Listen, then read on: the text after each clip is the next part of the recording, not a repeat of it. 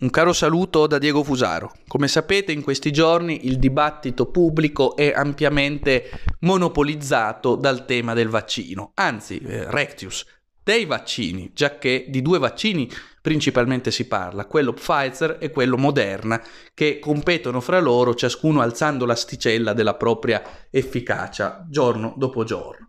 Ebbene, capita in questi giorni che prenda la parola anche eh, il dottor Andrea Crisanti, uno dei protagonisti, come sapete, dell'odierna tribù dei eh, medici vaticinanti anche su schermo televisivo. Andrea Crisanti, eh, secondo quanto riportato dall'Huffington Post, eh, si sarebbe opposto all'idea di un vaccino su di sé. In particolare, titola eh, l'Huffington Post, Andrea Crisanti col primo vaccino a gennaio senza dati, non mi vaccinerei. Il virologo a Focus Live, non sono disposto ad accettare scorciatoie.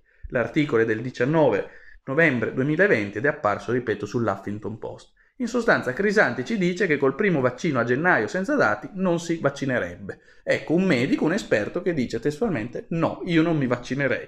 Onore alla franchezza e all'onestà di Crisanti, bisognerebbe ora chiedere qualche spiegazione a Conte e al governo, magari anche a Speranza, l'astuto e scaltro ministro della salute che eh, celebrava a tal punto il vaccino da acquistarne le dosi prima ancora che fosse prodotto, con l'astuzia di chi compra una merce che ancora nemmeno esiste e si impegna comunque a pagarla. Ecco, è interessante questo aspetto, bisognerebbe domandare, ma se un esperto, addirittura celebrato e interpellato a piè sospinto dal governo, come Crisanti, non farebbe il vaccino, perché l'ha detto testualmente, io non lo farei, se nemmeno Crisanti lo farebbe, perché mai dovremmo farlo noi? Questa è la domanda, credo, che ciascuno di noi può legittimamente porre. Eh, è chiaro il perché, perché cercheranno di, eh, in qualche modo, di eludere questa domanda. Però è una domanda che non possiamo eludere noi, perché se neppure un grande esperto, o come che tale viene continuamente presentato